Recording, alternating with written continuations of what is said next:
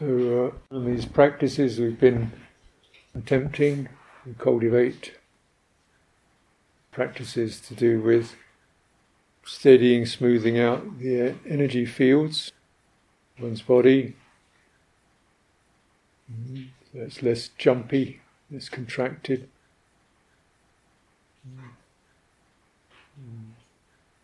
It's thinking, steadying it with chanting and silence, encouraging to consider things slowly. Mm-hmm change the speed of thinking. And use thinking as something that places uh, an idea and gets a sense of it, adding this uh, quality of vichara, which is uh, vitakka is the dropping of a thought onto the pond of the mind. Yeah? And the vichara is lingering, listening to the ripples. What's that about? What's the effect of that? How does that feel? Mm. And you start to notice that thought is, is just like that. It doesn't have to just immediately uh, jump to another thought or become so fast that it doesn't seem to be broken. Just a steady train, if you like. You begin to see there are links between the carriages of the train. Yeah, and those links are places we don't actually have to fill up. Mm. It's an important thing to know. Because assumed knowledge is an amount of, of uh, conceptual information, but in Buddha Dharma, knowledge is the understanding that conceptual information is like this. it's just plop, plop, plop, you know, just items on a, on a train going on, onwards, onwards, onwards, onwards. You know, like an incredibly long train going onwards and onwards and onwards. And not never really arriving anywhere. And so we, we need to know that, because then something about the passion for getting things figured out begins to, you know, this isn't going to happen. You know, we may come and retreat with all kinds of things we like to solve or understand or fix or cure or realize. It's not going to happen, is it? but, but what you can realize is that that thrust of thought is something that is inconclusive, but you can open up the spaces between the thoughts and find something really quite beneficial in that, where you start to feel more balanced and steady, and it gives room for heart to arise. Yeah. Not uh, any particular thrust of emotion, but a sense of tenderness and sensitivity and openness, and uh, it's rather beautiful, the space between thoughts, particularly if they get a lot of space between them, and you're not trying to fill it up. You develop a sensitivity to um, what go what's beyond thought. In that, there's a sense of settledness and contentment.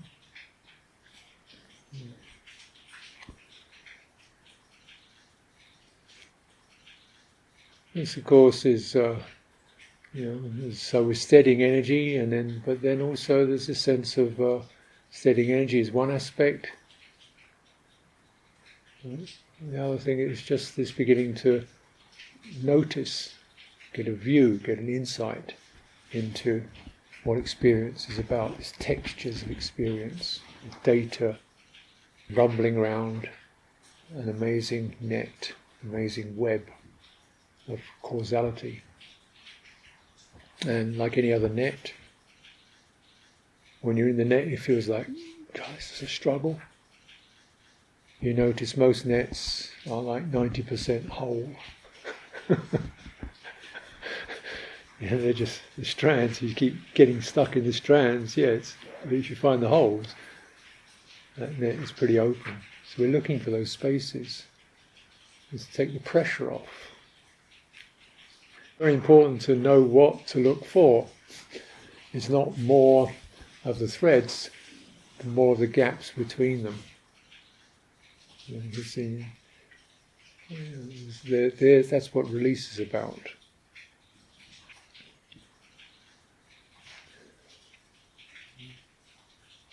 And the very powerful forces we recognize that keep us heading into the places where the ropes and the threads are, the connections and the you know things that because they we, they they make things solid and uh, they give provide us with mental objects, right? ideas, memories, uh, notions, projects, plans. Uh, some of them not very pleasant at all, memories and so on. But this is compulsion to to find some. To, it's not even a personal decision. It's just the momentum is to keep heading for the solidities, not for the spaces. To keep heading for the solidities. And of course, in ordinary social life, this is this is what people we're doing, isn't it? We're juggling around these apparent solidities, but realizing that actually they're not very solid. You know, the job, the location, the relationship, the health, the buildings, you know, it's all very shaky, really. And trying to make it more steady is a huge amount of work, and still its tendency is to break up. Mm-hmm. Buddha's recognition is that there's this tremendous force to do that, to head for the solidities and not understand or be able to dwell in the space, the openness. This is called tanha, thirst.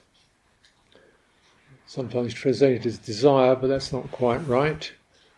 Uh, it's, it's craving sounds a bit kind of slavering and dribbling, where you don't really feel like you're, you know, not doing that. But there's something about the use of the word thirst, because thirst is not decision. It's not decision to be thirsty. It's this sense of something's needed here. Ah, ah, I need a hit of something. Ah, ah. yeah, to fill up, fill up. Need a hit of something. You know. yeah. So this is the quality that drives us. And he said this is the origin of suffering. Actually, this is what causes it because we head into seeking solidity, seeking uh, uh, gratification, seeking comfort in that which can't provide it. Because what Tanha directs us towards is these apparent, you know, phenomena like thoughts, sights, sounds, touches, tastes, memories, plans, strategies um, that are not solid.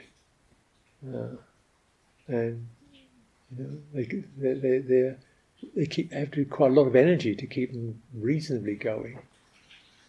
Yeah, mean, they're still falling apart, as you can see, just in you know life as a human being, just you know getting the work, getting a job, trying to fulfil the quotas, then uh, doing the tax returns, dealing with the household duties, and then the blow a fuse, electricity breaks down, get somebody on the phone to come and deal with that. They come and deal with that. They want some more money, you make some money, give them some money. This breaks down, the car breaks down, fix that, goes somewhere else. Then somebody gets sick, so you've got to rush off and deal with that. That means you're late for that, and you've got to work into the night to get that one done. You know? and then you forgot where you put that thing that you you really need that pass that password you're going to have. What was it? You left it in your wallet, which you put. Which where did you put it? Was it in that drawer? Was it in that bag? Was it in that jacket? That jacket, and then You get online and it says, you know, security, you have to fill in the password for this. Oh, God, man, just just give me a break, will you?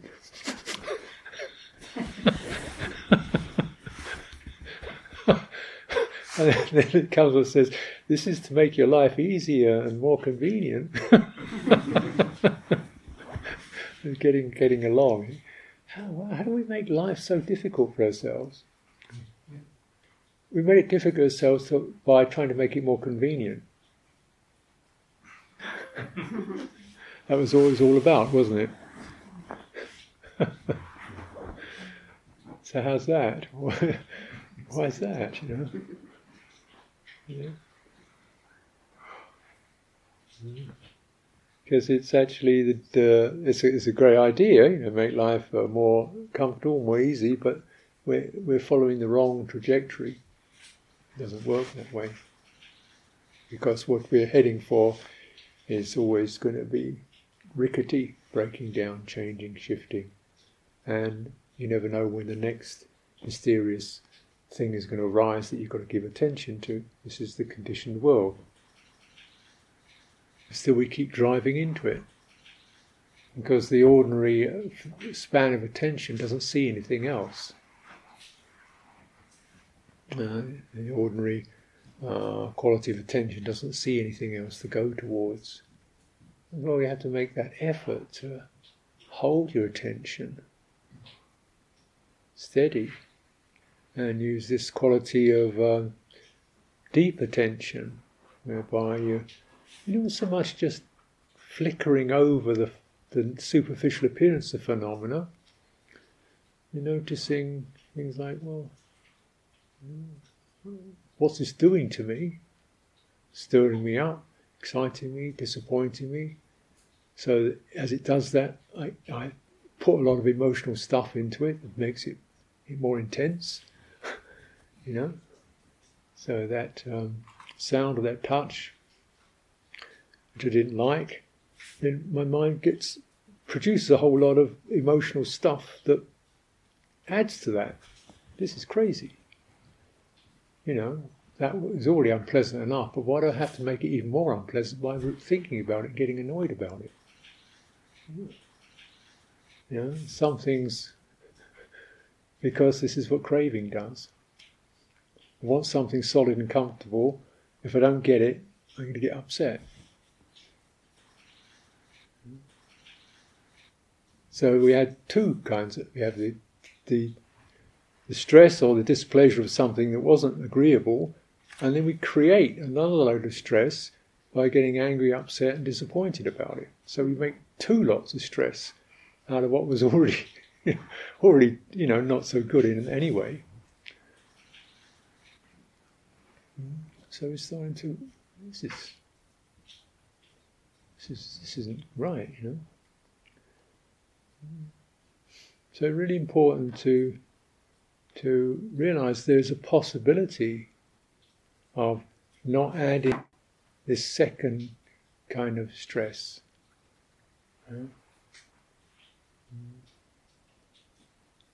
Which is bound up with the idea that, you know, the conditioned life will be agreeable, comprehensible, predictable, manageable, controllable, smoothed out.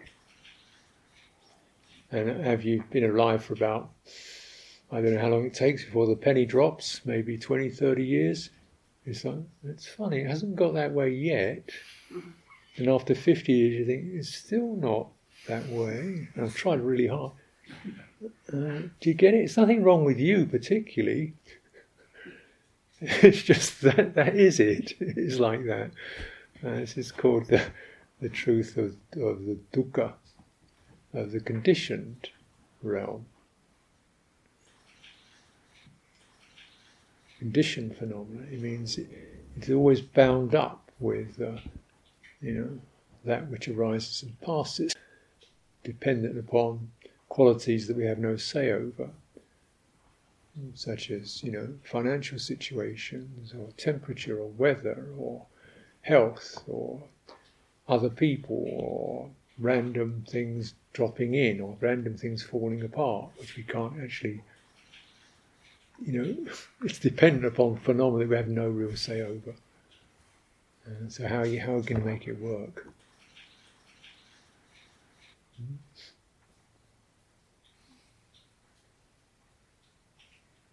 So you know, the Buddha, when he in his teaching, because he realized this is exactly what people are trying to work out on any level. They're always trying to get to the end of the stress and the dissatisfaction and arrive at the comfort and the convenience and the happy place, whatever their you know, character or disposition or angle is, or even religious belief is, they're actually aiming for that, trying to find that place. You start to notice that it does get fulfilled here, in this. So is it then that life is miserable? And sometimes people imagine that's what the Buddha taught. He said there is dukkha, you know, there is suffering. But he, he didn't say everything is suffering. He just said there is this quality. Now, if you attend to it carefully, you'll begin to see there's a, there's a certain aspect that you could do something about. And it's to do with the mind. and he very neatly summed it up as uh, you know, getting what you dislike. There's a fly on your nose, or not enough salt in your porridge, or something. Getting what you dislike, that sets it going. not getting what you do like, hey, there's no this, that, or the other. That sets it up. And, you know, and not being able to attain one's wishes, one's an aim that one can't reach. You know, I came on retreat and then I got sick. Dang it. You know, came and really wanted to do a nice meditation retreat and this fly kept jumping on down the end of my nose. How can you get in line with flies jumping up down the end of your nose? it's ruined my day. And, uh, So, but then say, yeah, but you notice there's something that's not about the fly on your nose or the, um, you know, the, the weather or whatever. It's your liking it, and disliking it, and wanting it that's the problem. There's an element in there that is definitely, you know, one could do something about because you can't control these causal factors, but you, there's one particular causal factor you can control.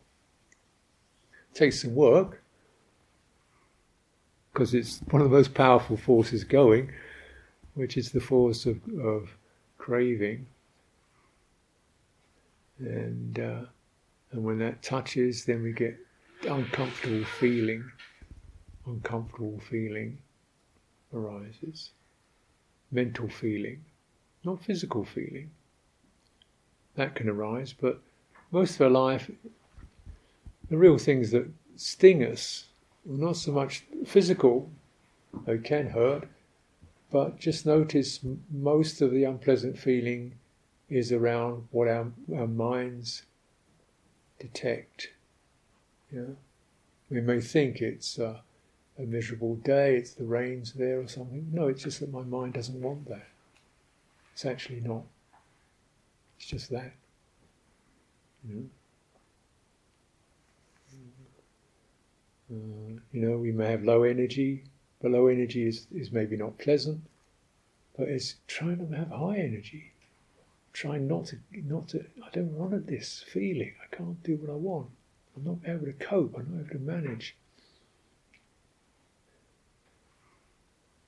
And so, in our in meditation practice, the aim is that you're always looking for accommodate with conditions as they are. You know, low energy, okay, low energy is like this. Could it be, you know, not feeling disappointed or depressed by it? Too hot or too cold is like this. Could there be a not struggling with it? Fly jumping on my nose is like this.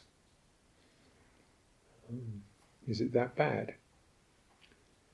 It's, it's fairly bad actually.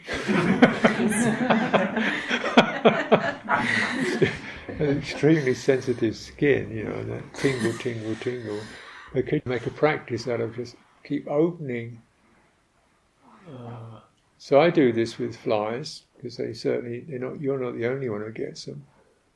And just kind of keep imagining my mind is my skin is like a trampoline and enjoy and, and inviting the flies to come and enjoy themselves.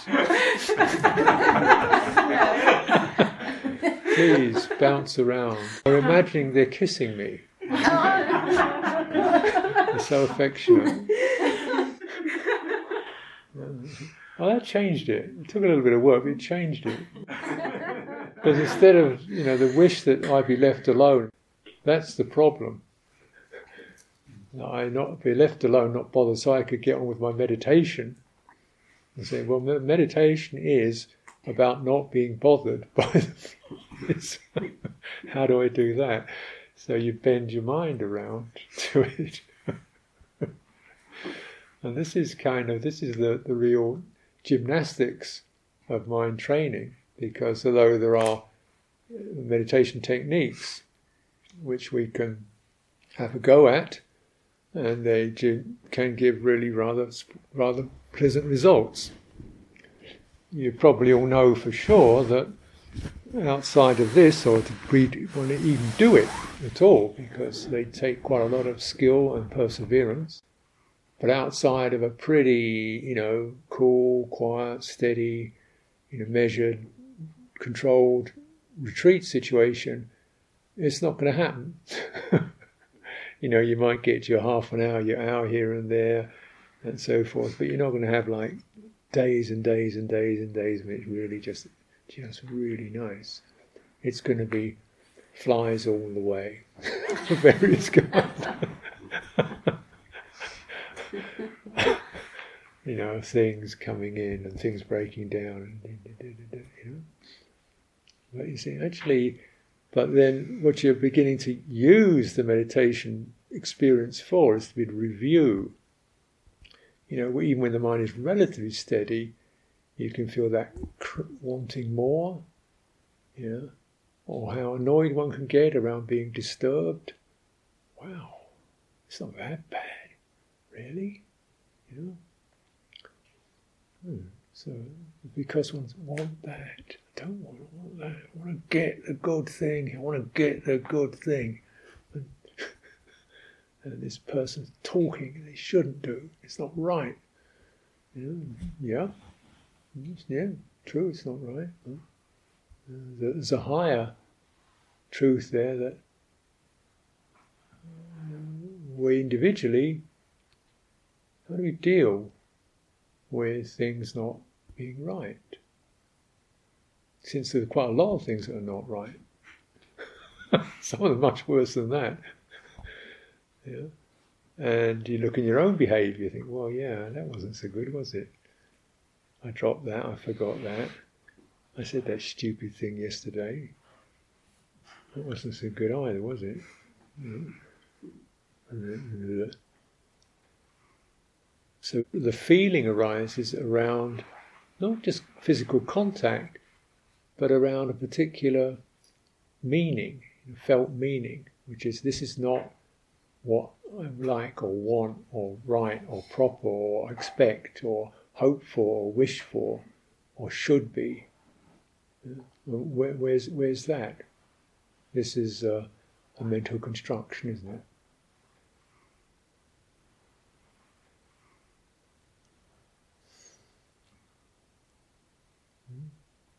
How to accommodate unpleasant, disagreeable, unwanted phenomena that touch the mind. And as you realize you don't have to like it. You don't have to think it's right and okay.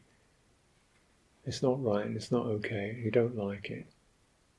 But there has to be room in your mind to feel that not right, not okay, it shouldn't be this way, Mm-hmm. Space open to allow that residue of dissonance to move.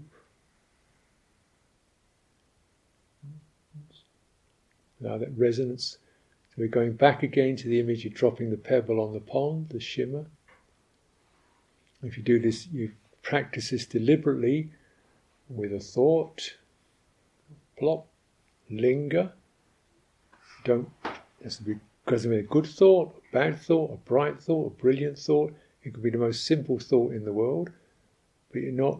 This time you're not really focusing on the information, quality, or how interesting it is. Just as a mental phenomenon that you can pick up and pop, notice as you linger the thought. And of course, you want to add something to it. But even as you're adding something to it, comes a point which you're able to just quiet, listen, and the thoughts resolve into a listening space, an open space. If you thoroughly investigate mental phenomena, actually they all do that.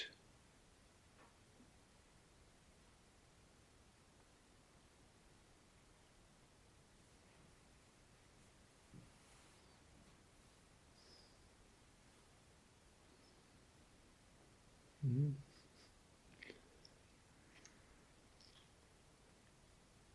There is a, a,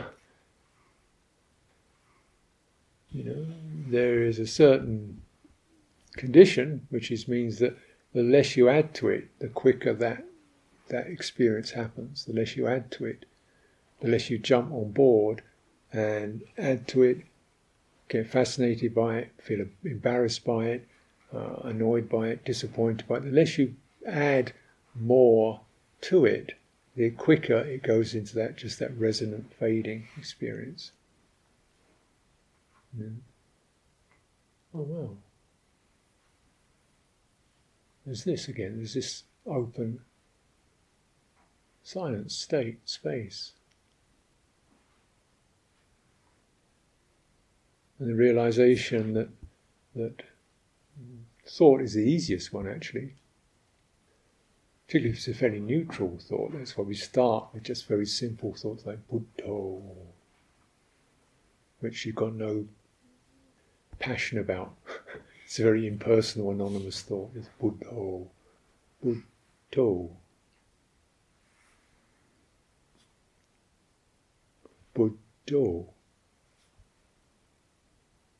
What am I saying that for? No, Buddha. What's supposed to happen? No, just do it again. Buddha. How long do I have to do it? Just do it. Buddha. I don't see the point of doing this. good, good, getting there. Buddha. I mean, I've, I didn't come here just to say this stupid word over and over again. Okay, do it again. Buddha. Oh, uh, uh, uh, ah, that bit, that bit, that, as I pick up the pebble of Buddha again, that sound of me wondering what I'm doing this for, what was that? It's kind of a movement of the mind. You pick the pebble up again, drop it in the pond again. You notice the point isn't to just be dropping the word Buddha into your mind, but it's to be listening to these after effects till eventually your mind stops talking about it. there's nothing wrong with that. It's not good, it's not bad, it's just that. Yeah.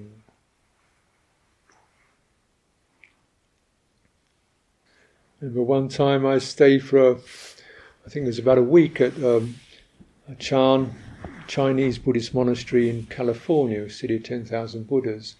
And they were doing, um, um, uh, it was a kind, I think it was a Master Hua's funeral or, so, or an ordination. And they chant this simple um, mantra, Namo Amitabha Buddha. Yeah, so so they start about three thirty in the morning, and you start Namo Amitabha Buddha, Namo, Namo Amida Namo Amida. Oh, so you do that for five minutes, yeah, I got it. Namami, and it goes on. It's been half an hour. Like, uh, uh, is there a conclusion to this? And you're walking around, there's this thing going here. This is crazy. It's a bunch of lunatics. Just there's 50 of us. Just. And you go, all this emotional stuff starts welling up. Like, this is ridiculous. There must be some kind of time warp or something. It's going crazy. It's actually the sound is all right, the word is all right, it's not bothering anybody, it's, it's just sound. And if the, the mind just does all this stuff. Eventually the mind just begins to run out of things to say about it. At the end of the day, you're just saying, no. I could spend a life doing this. It's not. it's all right. Yeah, because something in me stopped fighting it and wanting something out of it, expecting to be good or bad or meaning something. It's just like, and what does it mean? It means the sound arises, is heard, and passes, and there's silence. Is that it? yep, that's it.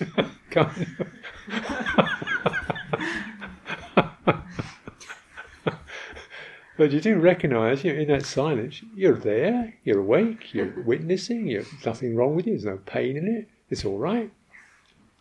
It doesn't go anywhere, it doesn't mean anything, it doesn't, but it's okay. And it's free, and like, it doesn't bother you, and it doesn't jump on your nose, and it doesn't cost anything.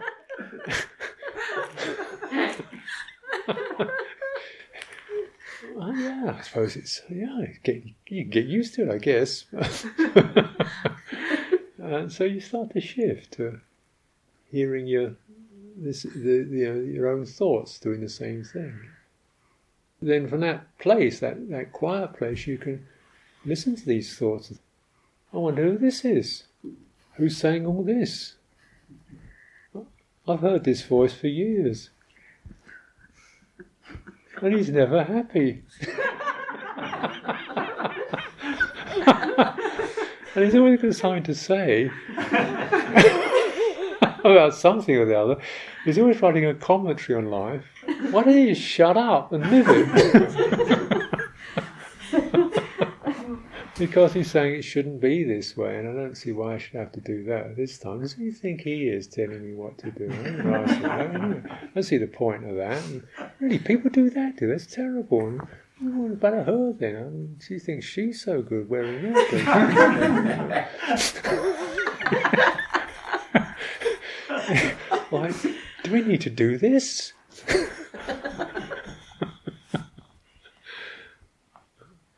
Well, because who's doing it? You know, all those, because anything that is kind of familiar quality occurring, we assume that's myself. But if it was myself, I think I'd do something about it. because it can never, it, it's, if it's myself, then it would just be in itself, wouldn't it? But that voice can never, it can never exist without having something else to talk about. Right? So it only exists in a conditional relationship of commenting or liking or disliking something else. It can't stand alone. Right? This self thing doesn't stand alone. It always stands by connecting to something else, often in a distant, relate, distant relationship. Like, why don't you be like that?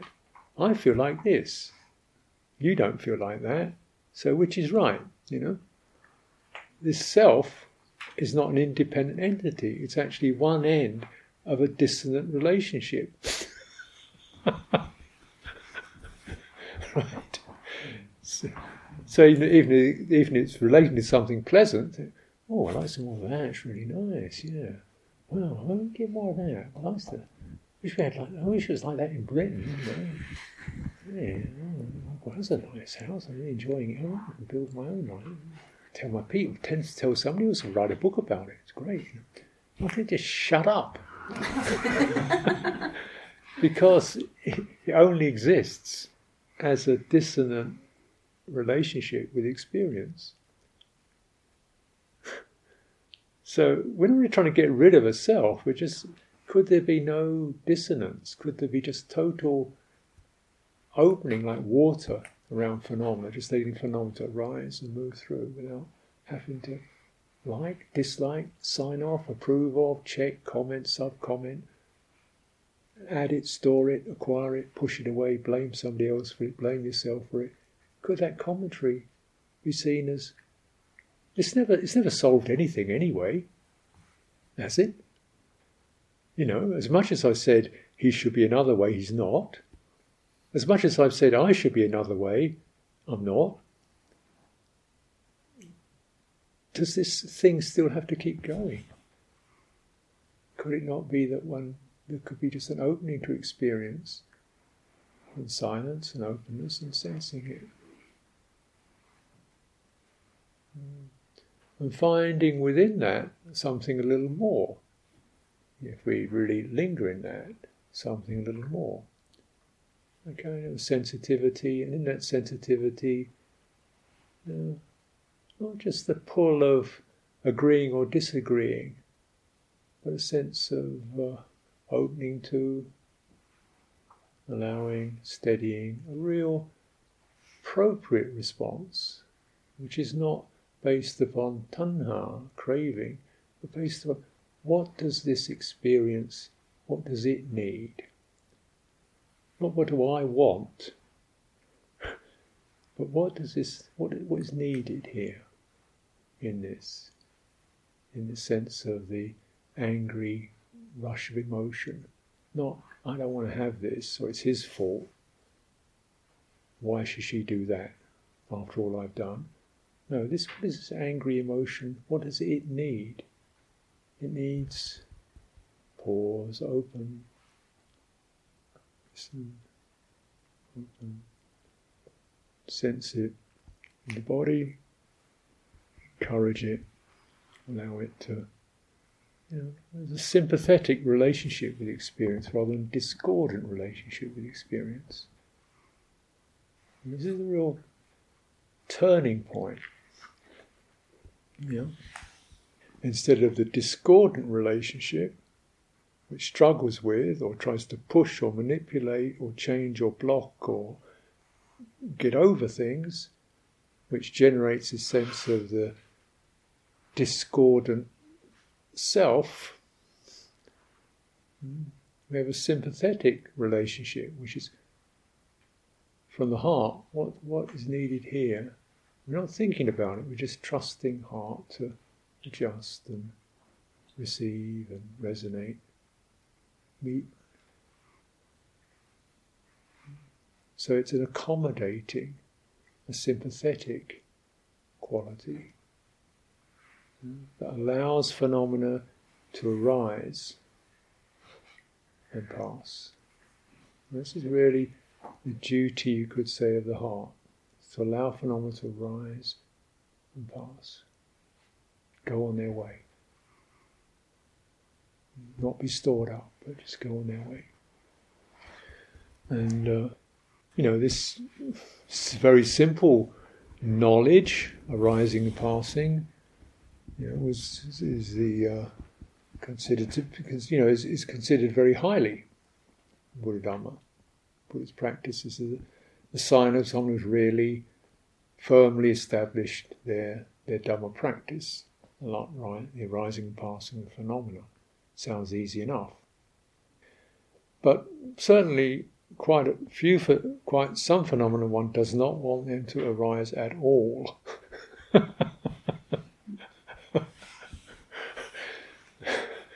yeah, nasty thoughts, jealous impulses, uh, rage and fear. Uh, I don't want those to arise. You know, if they do arise, I want, come on, hurry up. or find something to can it or solve it or blame it on somebody else, blame it on myself for being such an irritable person, such a neurotic wreck. or blame it on my parents who messed me up, or blame it on my partner who let me down, or blame it on the world in general, you know, or blame it myself as such an idiot to be duped by this person, or a basket case anyway, you know, I'm so messed up. So this kind of reaction, because I don't want that to arise, so I find some way I can kind of transfer it to a, a notional self. It's my fault or my bad karma or something, or to a notional other self. It's her fault. You know? Or general, God's fault, why not?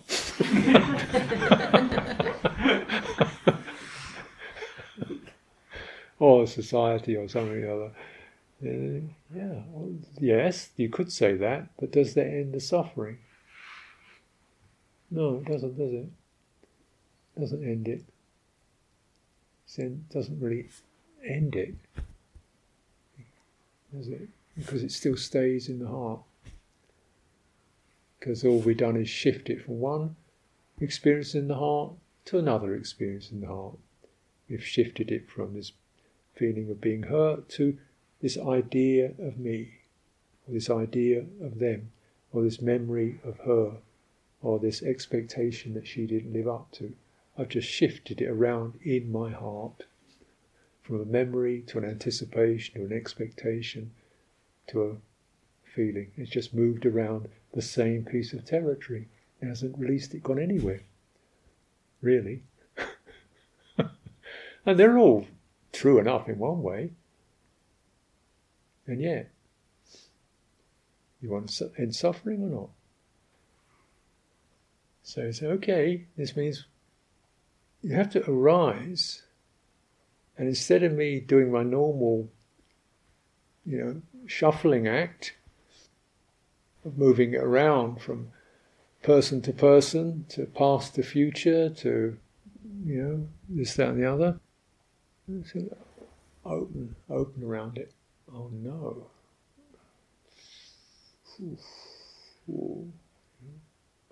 Feel, you know, really, you know, challenged by this. Okay, so just breathe through it. Feel your body, steady in your body. Breathe through it. Just take your time, slow down, find some stable ground, feel the energy stabilize, move, arise. And if you can find enough stability, which is mostly what our practice as direct practice is about, it's just finding those refuge places of stability, steadiness, the ability to move into the body, you know, the ability to widen awareness, know.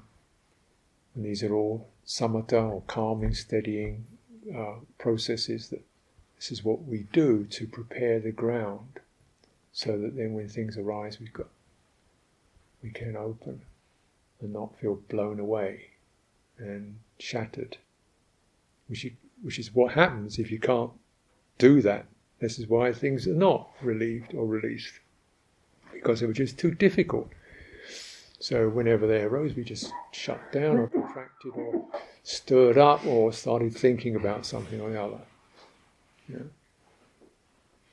So this the necessity to find that refuge places and those refuge practices enable us to to finally find a way we can open around dissonant experience, of which there's you know good inheritance.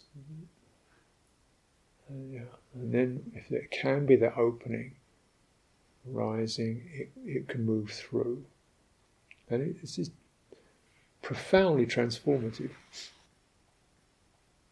Hmm?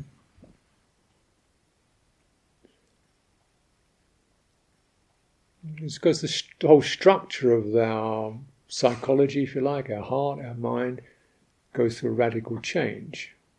You see, the normal structuring that we are uh, accustomed to or inducted into, if something comes along, just get hold of it.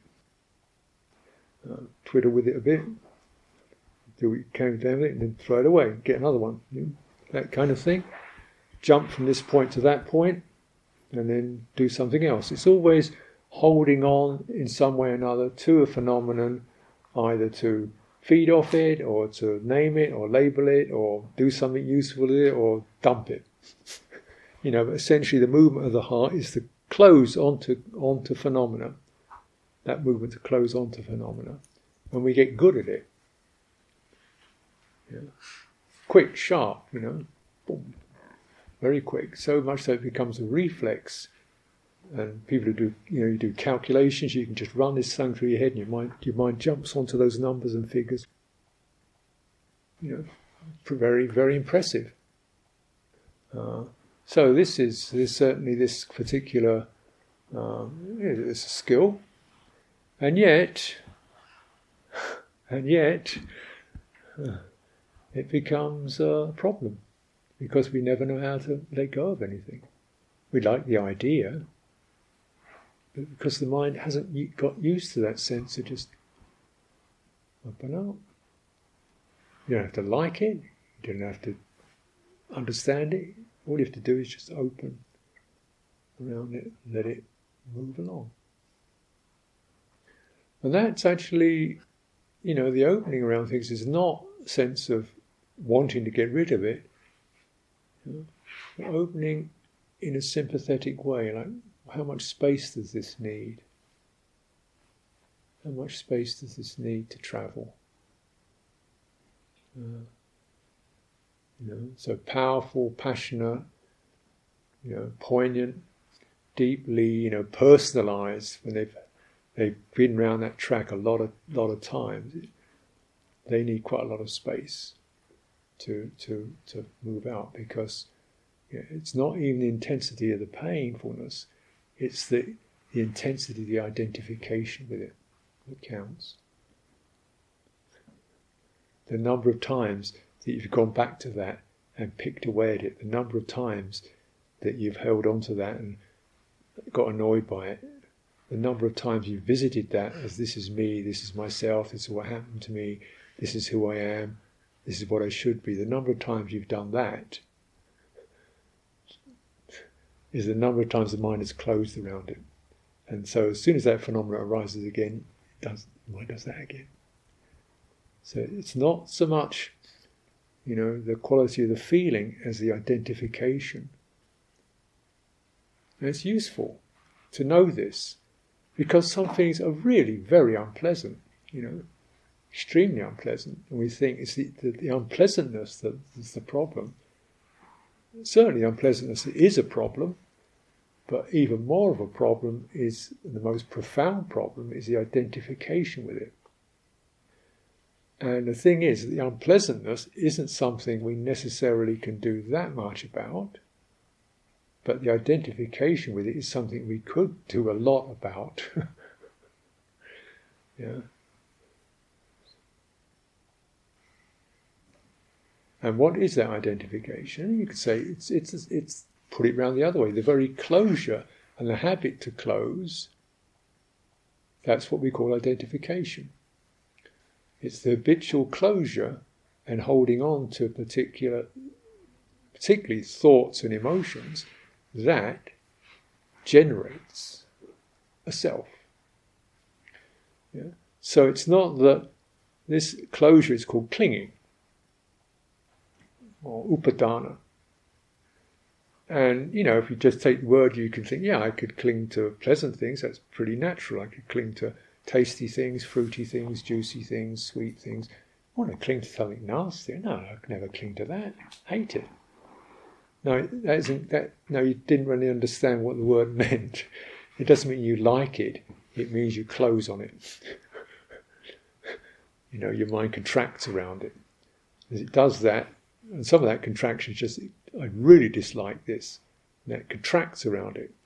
And the contracting around it comes from tanha, the thirst to for something else to be there, the thirst to be comfortable, the thirst to be happy, the thirst to be solid, the thirst to be secure.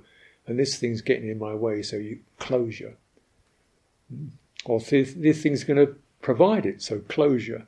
So the strange thing about this quality of tanha, it can be kama tanha, which is to do with just sense object that we close around. Mm, you know, there's this. This is not as difficult as it seems, you know, to, to, to, to cool out. The most powerful forms of tanha are associated with being something, wanting to be something, and wanting to not be something. I don't want to be, you know, I don't want this to happen to me. You know, I don't want to be the one who experiences this, so it's a closure. I don't want to be the person that people shouted at, closure. I don't want to be the person who has all these miserable thoughts, closure. I don't want to be, you know, my memories, closure. Uh, I don't want to be these terrible habits, closure. I like to be these habits, closure, lock.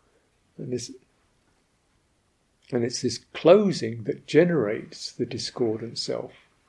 So it's not that I grasp or cling, it's clinging generates a self. Yeah. And we, if you really study these things quite openly, you realize, yeah, there's a there's a happy self, and there's a quite uh, excited self, and I'm quite different when I'm in a good mood. That's a different me. I'm sort of quite bright and reasonable and mellow. And when I'm really peeved, I'm quite nasty. and then I get wounded and get pathetic and miserable, and I'm quite different. I'm no longer the confident, on top of the world person with a little pathetic, whimpering self. You know? And then I'm an angry, belligerent self. You know? Then I'm a righteous, judgmental self. You, you don't have one self, you have many of them. And all of them, if you, you listen to their voices, they're kind of different. They use the same vocabulary, but the tonalities are different. The strident self, the aggressive, hard self, you know, the, um, you know, whatever. Notice they're, they're different because they're all generated by clinging to particular phenomena, and the nature of the phenomena generates that particular tone of self. Right? The tonality of it, the, the you know the whimpering one, the overwhelmed one, the confident one, they're all generated through this clinging. And the tonality that arises crystallizes a voice, a mood, a shift of mood, a voice, and lo, it seems like me. Hmm. Because that's that's those are those are phenomena that we can recognize, aren't they? Silence we don't we can't really recognize it because it's got no characteristic. But these ones I can. So it must be me. Because I'm something, aren't I? Aren't I? So I must be that. But that's funny because yesterday I was that. But then when he said that to me, I was definitely that. I wish I'd have been that, which I was two years ago. How many selves have you got? and of course, this is the big, the big, you know, the big con, because none of them. They're all these ghosts that move through. Yeah. So now, now we could say, well, I'd like to have none of those, please. That means we cling again. It's clinging again, trying to resist these. But you know, the the the spacious way is you you these selves, these phenomena, you open around them heart opens around them. This is a radical transformation because when you begin to experience that, actually, this quality, ability to open, maybe this is myself, you know, or some innate quality that's actually rather beautiful and worthwhile. This, this, this, this faculty of, of opening heart. So instead of self, we say there is chitta, definitely its heart and awareness, and it does this. And as it does so, it, it, it tunes in to that, you know, the angry self, the reckless self, the whimpering self, and it, oh, and it adjusts adjusts its space to allow that to be heard and felt and pass. Hmm?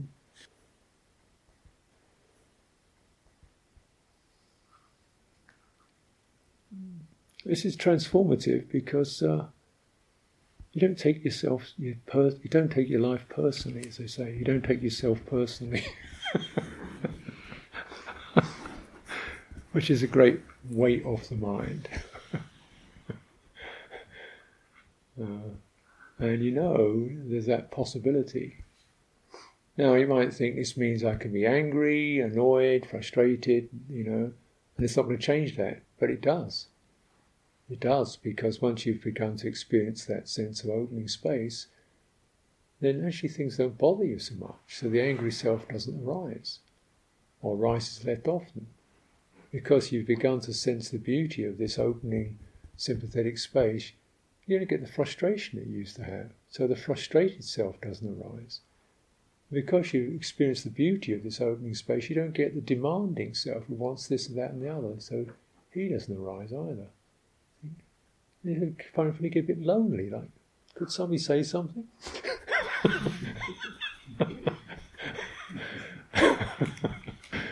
so, so then you start to listen to other people. there it is again. There it is again, you know? Opening. So that, that's practice, isn't it? You feel the beauty of that. And say, you know, then say, because you're really hearing the sound of the world.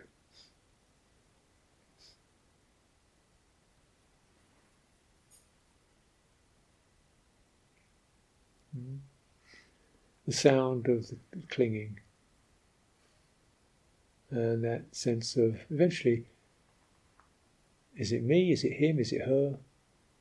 Why do I have to say that? I just hear that sound again.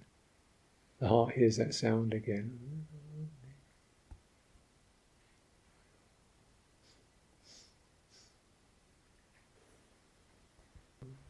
giving the space for that to pass, to move through, in whatever curious way it does. And sometimes, you know, as it starts to move, it changes into something else and changes into something else. It goes from being really fed up, annoyed, to feeling just really sad and tired, then feeling rather lonely, and then, you know, it just wanes.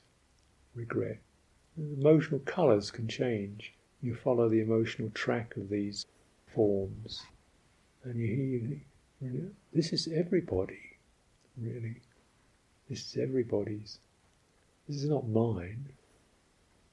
This is everybody's. Do, do, do this. And so then that great you know, heart, compassion opens.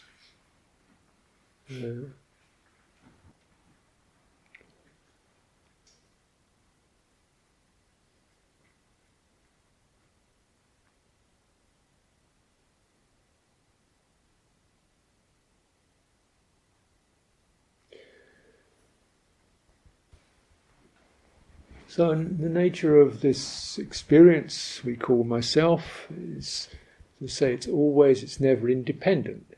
It's always bonded uh, in a, slightly discordant or not quite fitting way with sights, sounds, thoughts, impressions. It's always wanting a little more or less, or to hold it, or to make it go faster, or make a little more of it, or make less of it. It's not quite, doesn't quite fit. In fact, not fitting is another way of describing dukkha.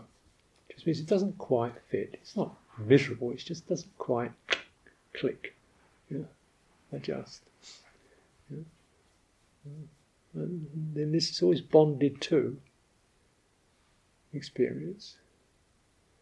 We might very well think, well, you know, if I could get, get rid of all these experiences, then I'd be okay. But that's not quite how it happens. What is it that can get rid of experience? What can get rid of seeing, thinking, touching, tasting, you know, remembering? What's going to get rid of that? Who's going to get rid of that? What kind of energy do you put into your mind if you have that attitude? A nihilistic, closing energy? Is that good? Is that sweet? Is that beautiful? Hmm? And if you don't do that, what are you going to do? Well, you can be with experience without having to be in it. And so you sense that relational sense, just opening to experience, noticing how it touches, noticing the self forms that arise, the tendency to grasp and cling. Um, okay, that's what that's what conditioned reflexes do. They've learnt to do that. That's what they do. This is not a particular personal failing that only I have. This is a reflex. Just wherever I can pause around that, open around that. And always you returning to the fundamental feeling of it. Hmm? Things are released through feeling. As it said, all dhammas, all phenomena, however curious, esoteric, mundane, know, they all converge on one point feeling. That makes it really simple. Because however complex the mental story is, however complex and remote the mental story is, whether it's just the nature of Plato's ruminations on, on Socrates, you know, what does it feel like? What's the feeling? You know, pleasant, unpleasant, or neutral? You just focus on that, and then and of course, transferring it to the nature of the self. What what are the, the trains of thought? Break it down. Is this, do you like it or dislike it? Would you like it to go away, or would you like more of it? It's a very simple question. Because you may think, yeah, it's okay, I can bear it, it's fine. No, no, no. We, of course, we can all bear with it, but if you had a choice, would you like it to sort of go away, or would you like to have more of it? Would you like to stay there, or would you be rather relieved when it went? Let's ask yourself that question. Yeah, really be okay if it went. That means it's unpleasant, disagreeable. Yeah, so you just start to trace that. Can you open around that disagreeable quality? Uh, this is the peace that underlies it all, that you can let pass. Very simple. Of course, as personalities, said, we generally can put up with quite a lot of unpleasant things. Of course we can. You know, I, I don't have to get my own way to. That's okay, fine. Flies dance on my nose, it's okay. I'm a man, I can handle it.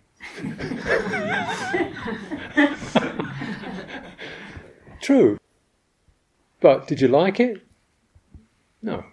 That's all you need to know. You don't have to know whether you can bear with it or manage it or whether you're, you know, wimpy or not, too feeble.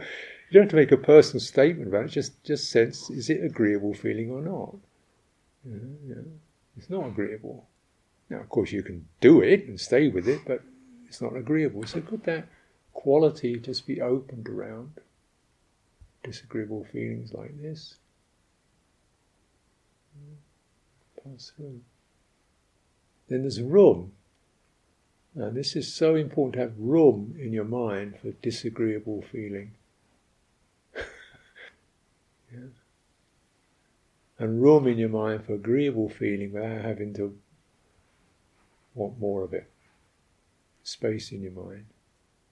You see that then what occur, what will replace that uh, reaction is a sympathetic response that allows phenomena to move through. And the result is a sense of deep, warm contentment yeah, and ease.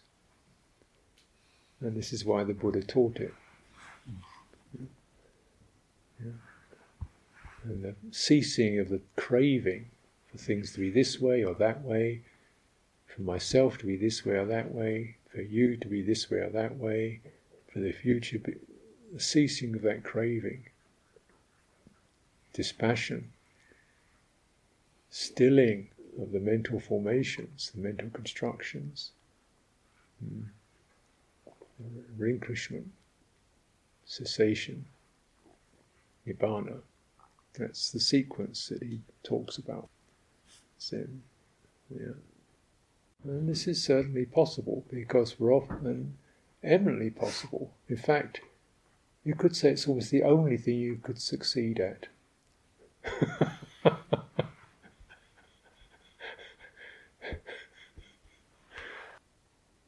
it's the only thing you could succeed at. The rest of it's just eh, not bad, I suppose. and that's that's that's our gift as human beings. we have that possibility. So we're just getting this change of view and then doing the practices that enable that suppleness when stuff hits. To, you want to jump, you want to jump on it, you want to beat it up, you want to kick it around, you want to just just just hang on, back off, open.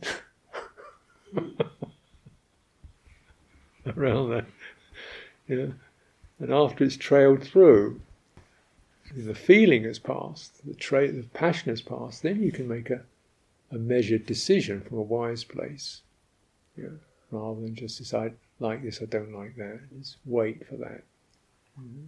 Finish with that. And, you know, make a decision from a place of coolness and ease. So this very much helps us to also really find our conditioned path, what particular qualities and lifestyle and ways will actually arise not from just an opinion or a view or a passion, but just from what fits, you know, what allows me to maintain openness and purpose in life.